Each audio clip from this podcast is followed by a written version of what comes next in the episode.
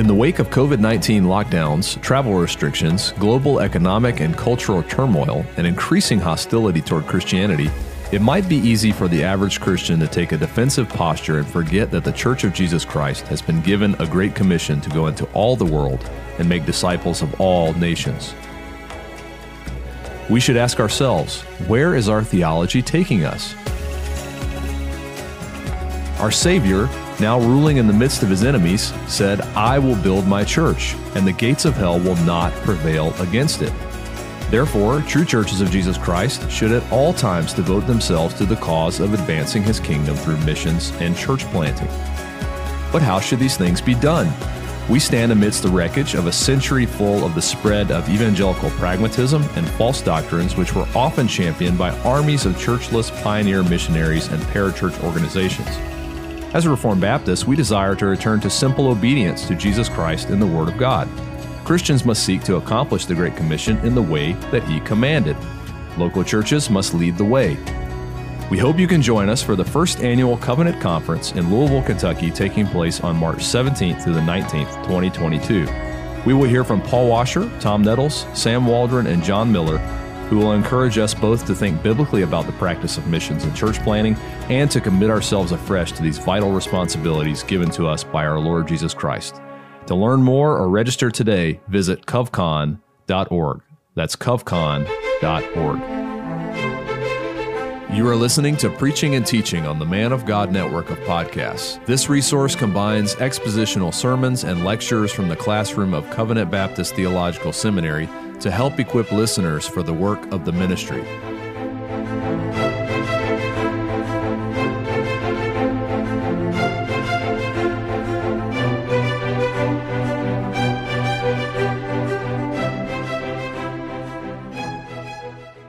Take your Bibles now and turn with me to Psalm seventy-four. This is found on page four eighty-six in the Pew Bible. This psalm is part of Book three of the Psalter. You remember that the Psalter is divided into five books, Book three being that section from Psalm seventy-three through Psalm eighty-nine. You can think of it like a set of seventeen songs that are related to the period of Israel and Judah's exile. These are psalms then that are expressive of the grief, the perplexity, and also the faith, and hope, and longings for this period of national and seemingly spiritual disaster for God's people. If you were to take these seventeen songs and make it into an album, you could entitle the album Devastation. You may remember the very first psalm in this collection, Psalm seventy-three, as an individual lament by Asaph as he looks out and sees the wicked prospering and yet God's people suffering.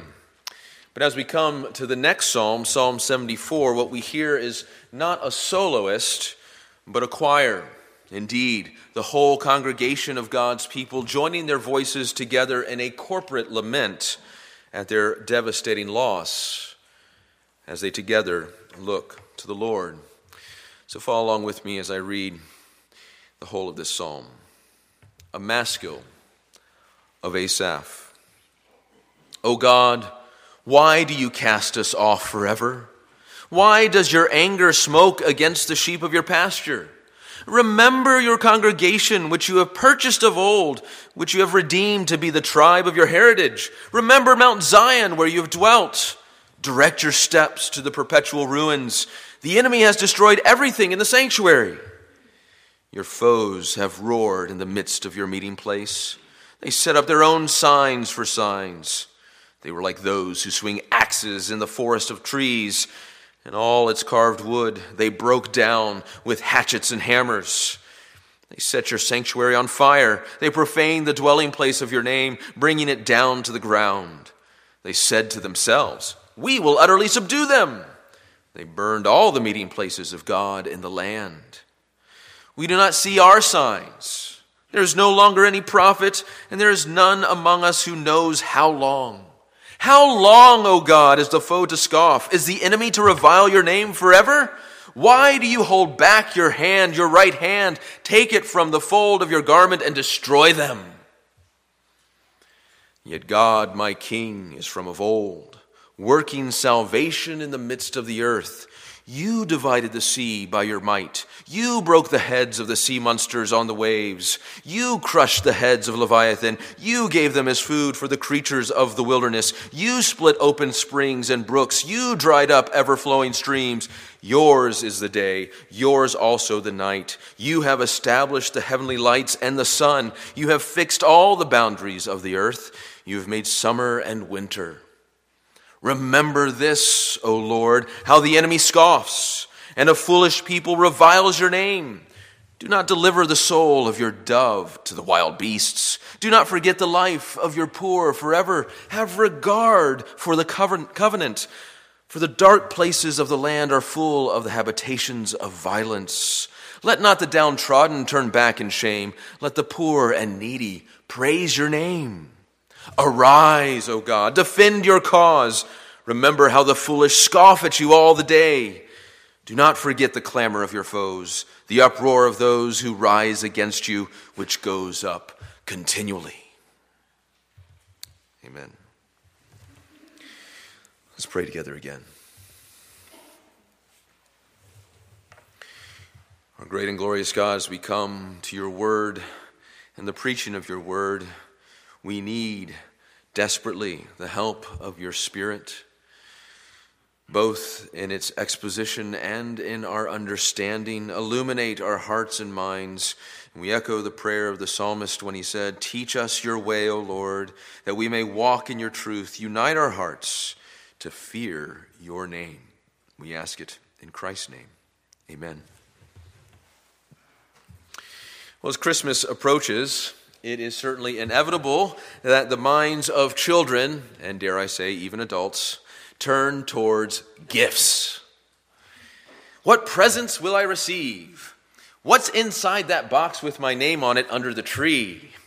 And we can think about a myriad of possible gifts that we might receive in just a few short days.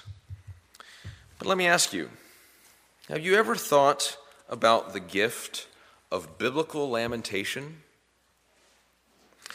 As one author states, lament can be defined as a loud cry, a howl, or a passionate expression of grief.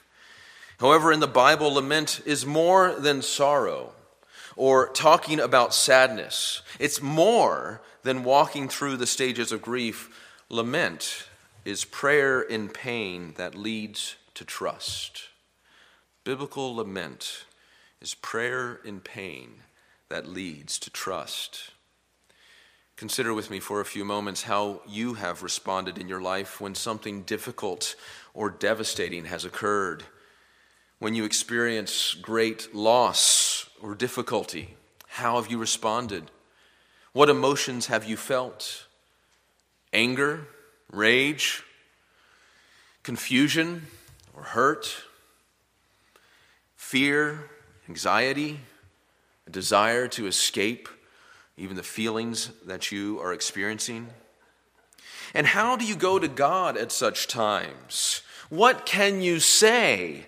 How do you even pray when such things occur? Sadly, much of modern Christianity and contemporary songs that churches sing do not help us in this area, because there is so little biblical lament. One author surveyed songs, um, contemporary Christian songs from twenty sixteen and twenty seventeen, and found that less than five percent had any theme or mention of lamenting. When the book of Psalms is made up of one-third laments, it's quite a different proportion. And this is where psalms like this psalm, Psalm seventy-four, are such a gift to us. Notice the ascription to this psalm. It's a maskil. It's a word that means to, to make wise, prudent, or skillful. And this psalm then teaches us how wisely and skillfully to go to God in times of disaster and loss. It's a gift. A gift from the Lord to teach us, to guide us, to learn how to lament in such a way that is a ballast to our souls in the midst of the suffering and hardship that we undergo. So as we open up this psalm, what you'll see is that there are actually three main parts in this prayer. And all three parts are actually initially given to us in the first three verses, and then they are expanded upon in each of the following or corresponding sections below. So I invite you to come and let us unwrap this gift and learn to lament by listening to this prayer of God's people. And each of these three parts I've kind of described as a petition or a lament. And the first is this: Come, O God, and listen to our cries of lamentation.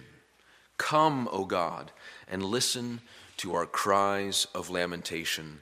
This is what we see in verse one, and then it's further expanded in verses four to eleven. Listen to this initial lamentation in first verse one again. O God, why do you cast us off forever? Why does your anger smoke against the sheep of your pasture? The congregation twice in this first verse asks God, why? It's an expression not only of their deep distress, but also of their real perplexity, the tension that they feel. Because on the one hand, they are the sheep of God's pasture. Reminds us of that most well-known of all psalms, Psalm twenty-three. The Lord is my shepherd, I shall not want. He makes me lie down in green pastures. You see, God was the shepherd of his people, his holy nation, those whom he called his treasured possession, those whom he had gathered together and taken as his own sheep and brought to the green pastures of his promised land. And yet, this same verse says that God has cast them off. From the perspective of God's people, it seems as though this casting off is forever.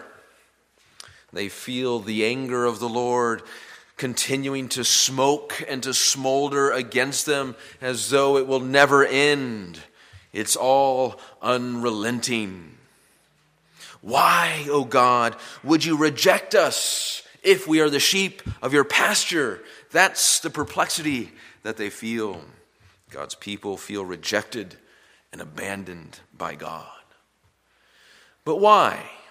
Why do they feel this way? And this is where we need to linger upon this lament by considering the expansion in verses four to eleven. And there we see that God's people feel cast off, first of all, because of what they have seen and what they have experienced. You get the sense of it even from this first verse in the section, verse four. Your foes have roared in the midst of your meeting place. They set up their own signs for signs. Verse seven, they set your sanctuary on fire. This is none other than the destruction of Jerusalem by the enemies of God, the Babylonians, in five eighty-six B C. And in particular, the focus of these verses is on the destruction of the temple. A narrative description of what happened can be found in places like Second Kings chapter twenty-five, or also in uh, Second Chronicles chapter thirty-six. Just read a portion of, of that description, the narrative description, after speaking about how King Zedekiah Uh, rebelled against the Lord, and the Lord sent many messengers, prophets, to his people who refused to listen. It says in verse seventeen of Second Chronicles thirty-six, therefore God brought up against them the king of the Chaldeans, who killed their young men with the sword in the house of their sanctuary, and had no compassion on young man or virgin, old man or aged. He gave them all into his hand, and all the vessels of the house of God, great and small, and the treasures of the house of the Lord, and the treasures of the king, and of his princes, all these he brought to Babylon. And they burned the house of God, and broke down the wall of Jerusalem, and burned all its palaces with fire, and destroyed all its precious vessels. It was a narrative description of what took place. But here in Psalm seventy-four, what we have is a poetic description from the perspective of God's lamenting people. And you can see how they describe the Babylonians with poetic language. They describe them as those who were savage beasts. You notice again the language of verse four, your foes have roared in the midst of your meeting place. You can see even in verse nineteen, it speaks about them as wild beasts. They're savages in that way. They're also described as, we could say, wild barbarians. In verse five and verse six, there are those who are swinging axes wildly and using hatchets and hammers to break down and then ultimately to burn to the ground. In verse seven, the very temple of God. This lamentation, this corporate lamentation, even describes Uh, the inward, inner thinking of the Babylonians, how they are ruthless to the core of their being. In verse eight, they said to themselves, we will utterly subdue them. And the proof of this is found in the fact that not only did they seek to destroy the temple, but any meeting place of God, altar, or perhaps even a synagogue left in the land, they sought to destroy, to raze to the ground. You notice how they describe not only their enemies, but also that which was destroyed, the temple. The word temple is not used in this section. What we find is words like the sanctuary. Uh, in verse seven, the sanctuary means a holy place. But it's also described in verse four as the meeting place. It's a reminder that the The tabernacle, you remember, was first called the tent of meeting. And it's the place where the Lord would meet with his people in his special presence, coming to bless, to instruct, to receive the praises of his people. It's the meeting place between God and man. It's also called there in verse seven, the dwelling place of your name, of God's name. You may remember back on the plains of Moab as Moses is there renewing the covenant with that second generation out of Egypt.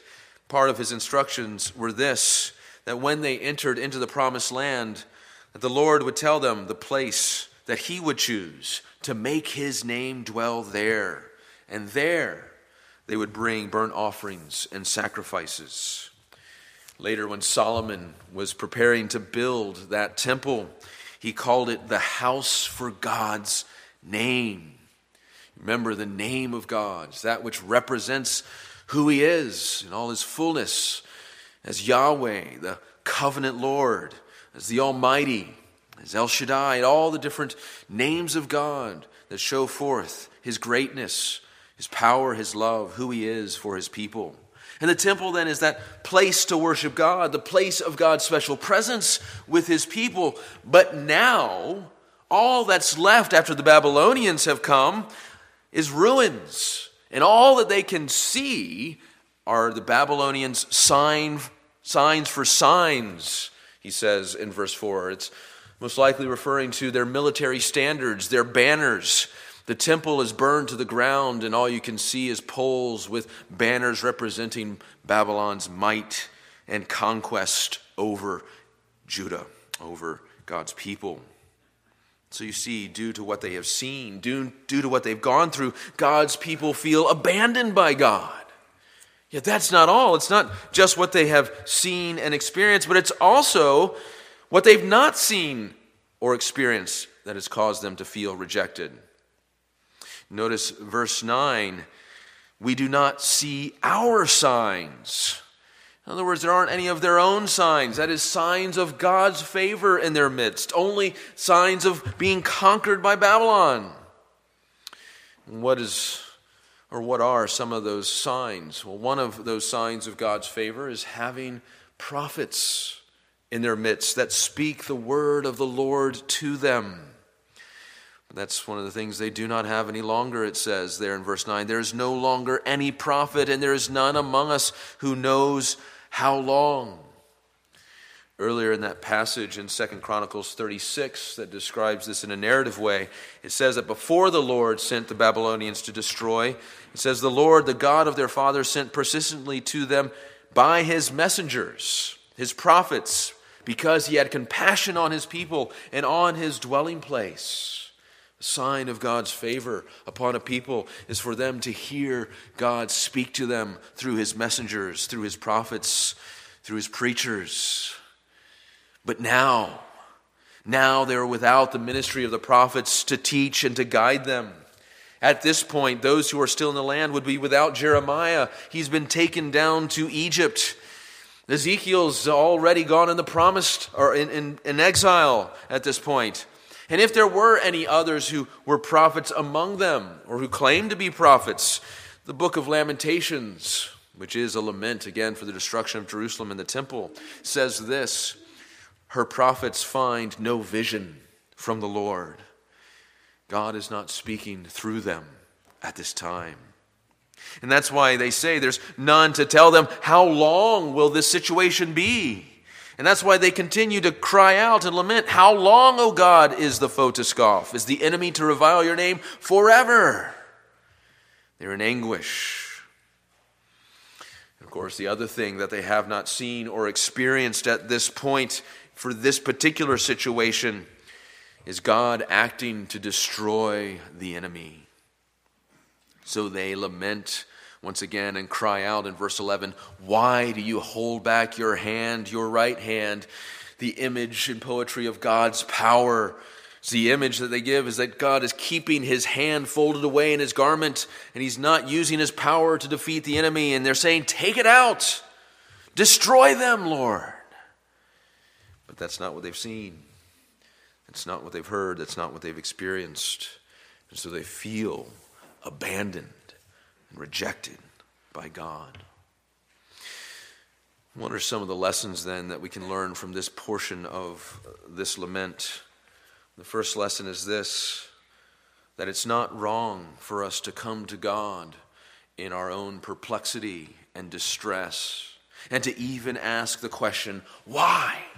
Or how long, O Lord? Robert Godfrey, in his comments on this psalm, says, this questioning by the psalmist stands against the advice offered today by some well-meaning Christians who say that we should never ask why. Such advisors voice a kind of Christian stoicism, teaching that we must just grin and bear it. The psalmist, by contrast, gives strong expression to the depths of his emotions. Indeed, God, by the example of the psalmist, encourages his people to a refreshing honesty in prayer, including honesty in expressing our emotions. Fear, anger, frustration, all are emotions that we find poured out to God in the Psalter. So this lesson that we learn is that we are even encouraged by God to come to him in our distress. For such lament before God is itself an act of faith and a recognition of the sovereignty of our God, to hear and even to act. And in your coming, you find that he is the one to whom you can pour out all your heart to. You can come and lament the destruction that you see around you in our culture. You can lament the desecration of all that is holy that occurs. You can lament the disregard for God and for those made in his image that happens each day through abortion and murder. You can lament the disinterest that people have in worshiping the one true and living God. And you can even cry out like the martyrs under the altar in Revelation six ten, O sovereign Lord, holy and true, how long before you will judge and avenge our blood on those who dwell on the earth? How long, O Lord, before the wicked are punished? How long before justice is experienced? You can lament with God's people. Let me also say this. You can lament before God even in this Christmas season, a time which for many is not full of cheer, but is actually filled with sadness for a variety of reasons.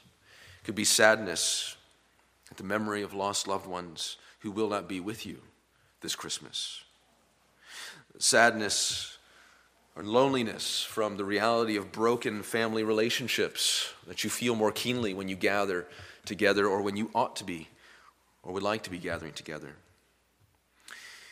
or the struggle of physical or financial trials that you keenly feel that you didn't have at Christmases prior. This psalm teaches us that we can lament.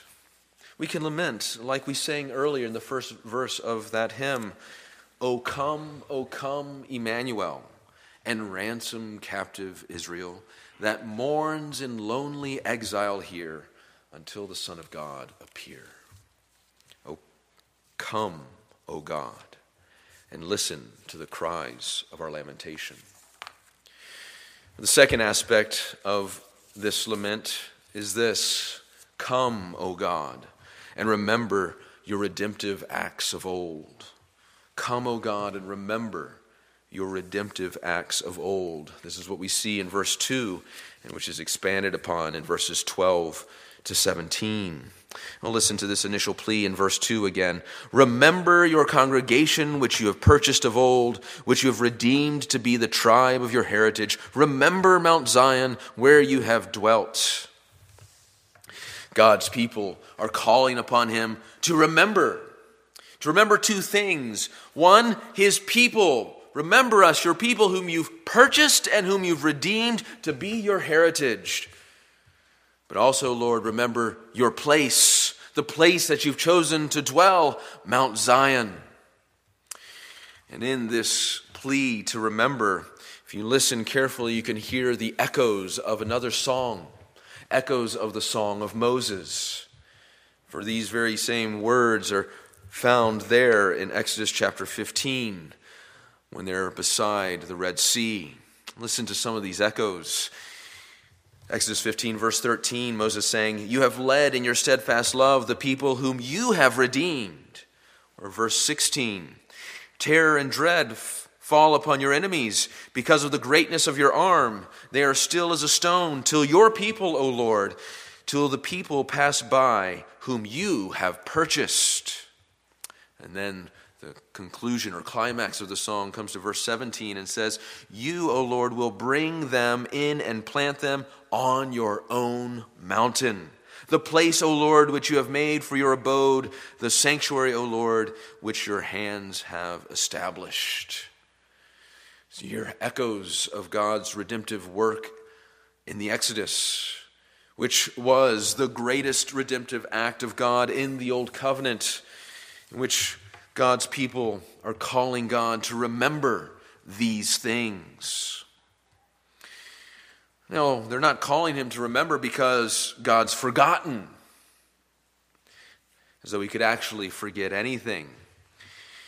But it's because they're calling upon God to remember in such a way that God would act, to remember in such a way that he would keep his promises, keep his covenant with his people. This is the same kind of thing in language that we see even when God's people were lamenting in Egypt before the Exodus.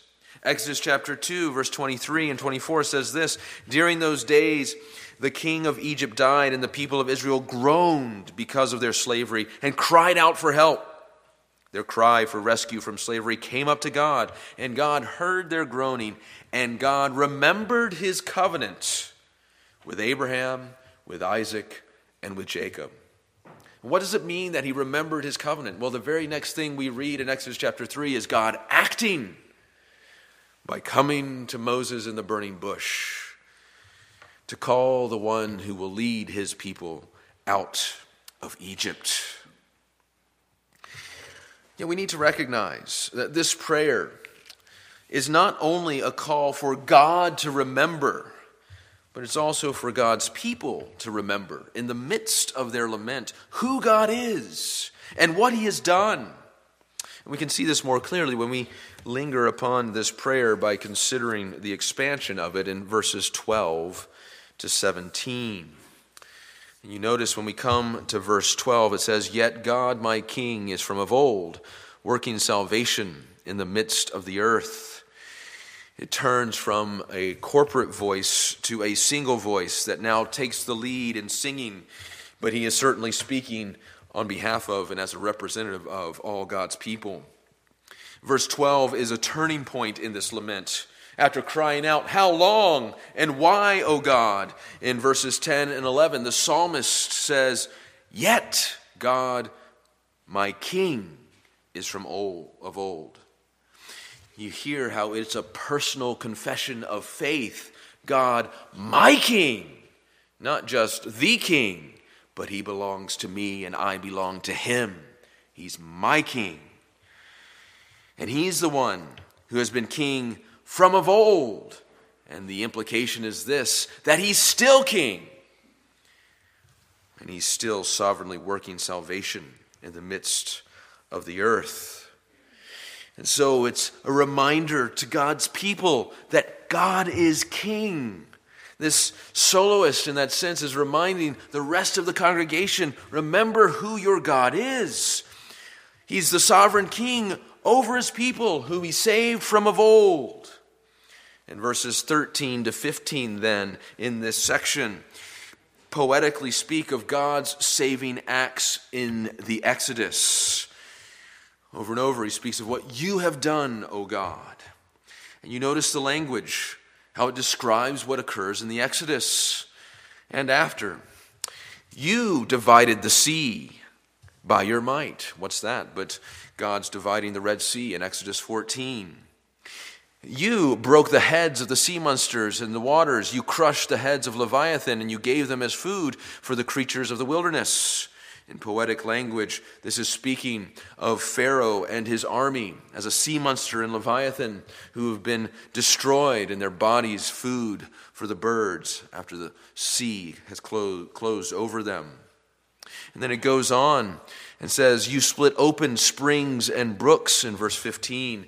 And now it moves to Exodus seventeen as they're wandering in the wilderness and God provides for them water from the rock. And then further, you dried up ever-flowing streams, which speaks of the promised land.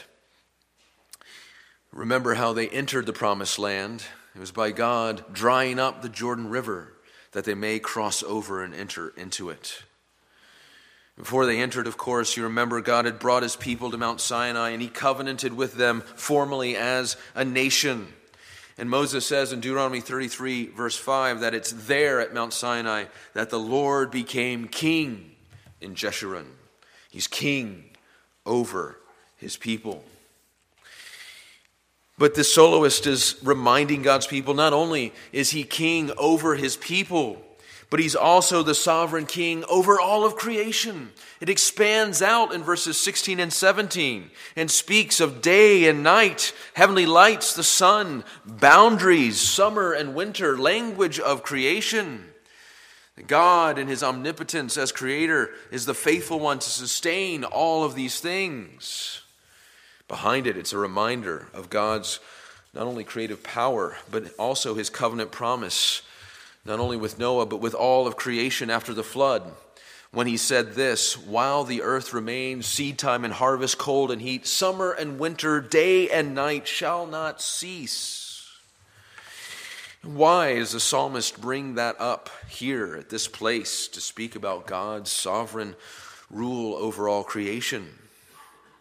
Because the God who is the all-powerful and faithful King over all creation is the same God then who has all power to be faithful, to deliver his people as the king over his people. The prophet Jeremiah makes this same connection in Jeremiah thirty-three when he says this, thus says the Lord, if you can break my covenant with the day and my covenant with the night, so that day and night will not come at their appointed time, then also my covenant with David my servant may be broken, so that he shall not have a son to reign on his throne, and my covenant with the Levitical priest and my ministers. What's the point? The point is this, because God's covenant with creation cannot be broken, certainly his covenant with David will not be broken. He will be faithful. Well, let us learn the lessons from this petition. What is the lesson? That in the midst of our laments, we are to call upon God to remember, even as we remember, that God is our sovereign and faithful King. This side of the incarnation, we can recall God's greater and greatest act of redemption through the coming of his Son to live, to die, and to be raised for us and for our salvation. And so we can bring that reality, Lord, you have redeemed us by the blood of your Son, when we bring our petitions to him. But not only that, you can also, as an individual Christian, call to mind the ways that God redeemed you, the way in which he worked in your particular life, and bring those things before God as part of your petitions, as part of your lamentations. Lord, you brought your word. You regenerated my soul.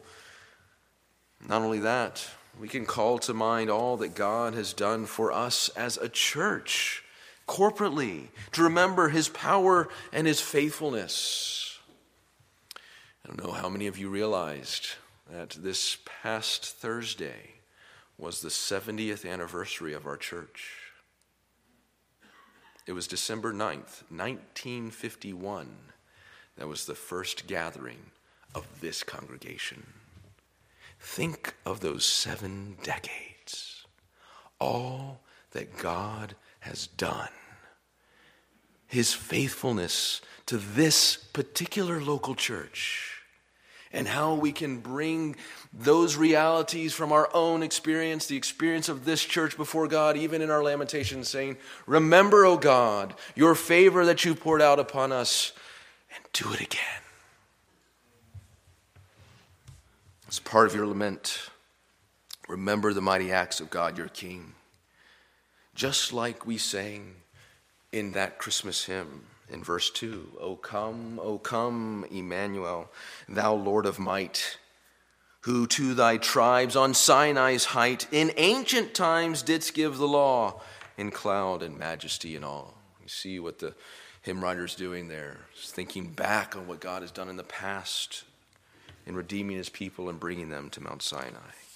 Come, O God, and remember your redemptive acts of old.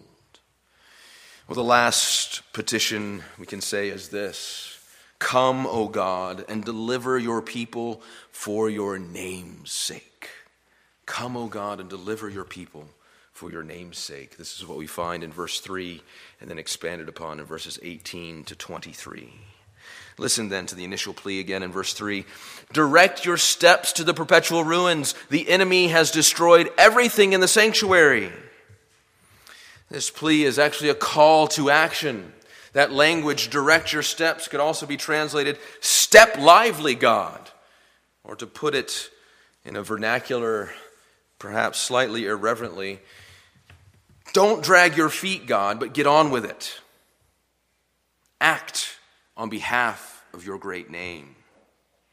We see this call for God to act for the sake of his name more clearly when we linger upon this prayer by considering the expansion of it in verses eighteen to twenty-three. Why should he act? First, there's a call to act because God's name is reviled by his enemies. That's the sense we get in verse three, and that's also repeated again. You see at verse eighteen, remember this, O Lord, how your enemy scoffs and a foolish people reviles your name. Or in verse twenty-two, remember how the foolish scoff at you all the day. Do not forget the clamor of your foes, the uproar of those who rise against you, which goes up continually. It's a call for God to remember, to remember, to not forget. To remember what? The continual clamor and noise of the enemy that scoffs, that reviles the name of God, saying, we've conquered his people. He's no real God. Our gods are more powerful than he is.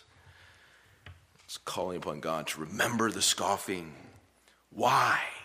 So that God would act. And that's the heart of the petition there in verse twenty-two. Arise, O God, and defend your cause.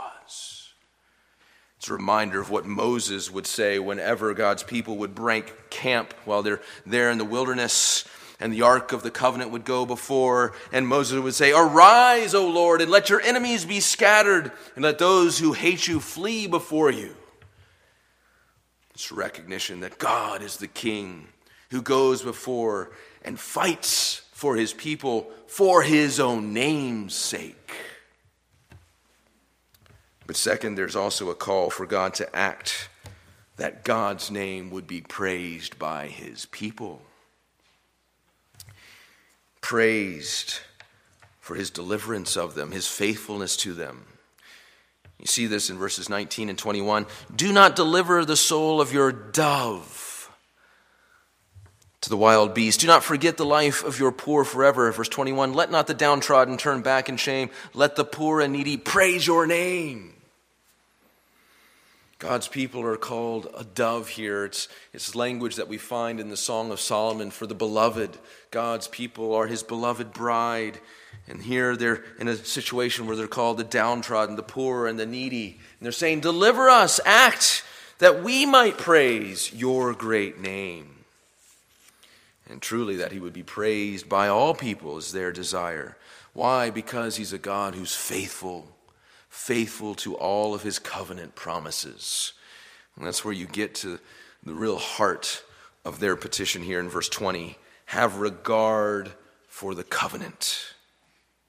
For the dark places of the land are full of the habitations of violence. Have regard for the covenant.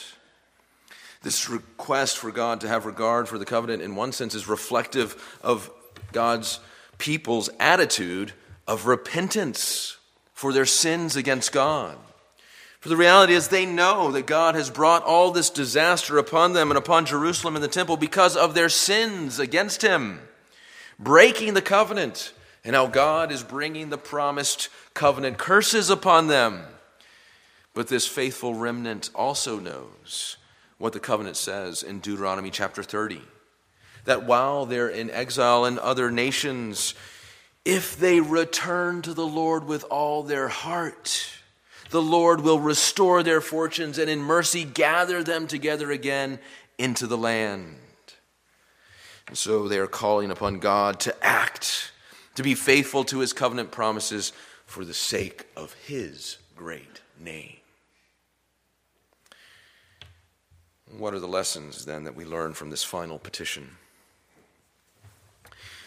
The great lesson is this, that there is no greater petition than to call upon God to act for the sake of his own name.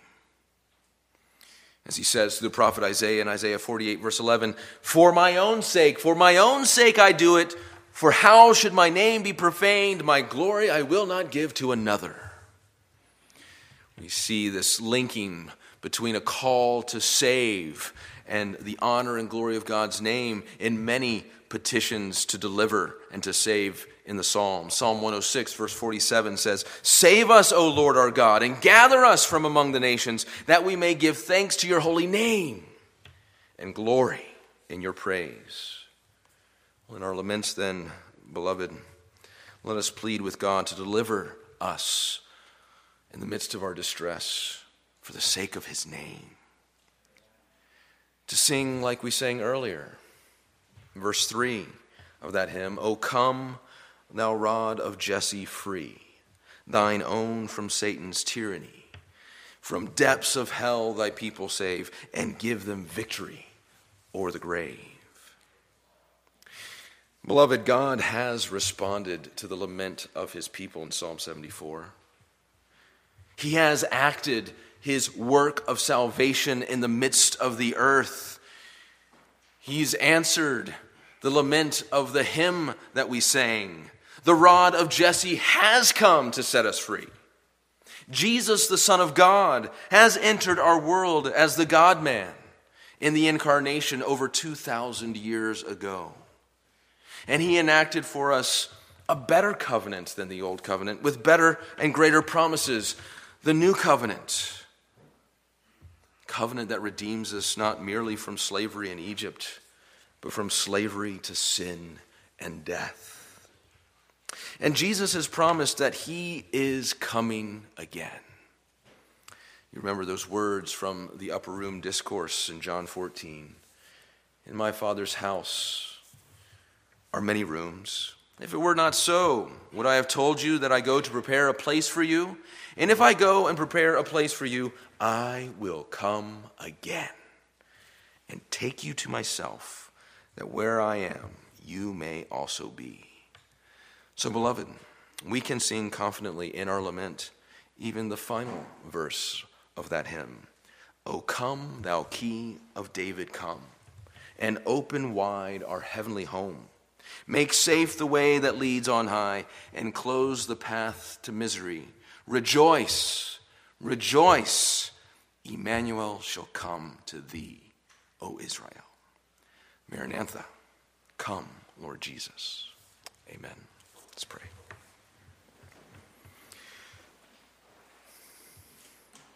Father in heaven, we thank you that you are a God who gives good gifts to your people. And you've given to us the greatest of gifts in your Son, the Lord Jesus Christ. And salvation that none can take from us. But Lord, we also thank you that you give us gifts like Psalm seventy-four and the gift of biblical lament. Help us to be a people who know how to lament, who heed this instruction, that we may pray in our pain and be led to trust you all the more, to the praise and honor and glory of your name. We ask it in Christ's name. Amen. Thank you for listening to this week's episode of Preaching and Teaching, brought to you by Covenant Baptist Theological Seminary.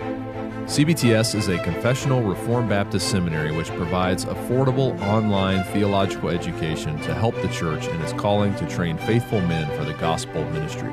To learn more, visit c b t seminary dot org.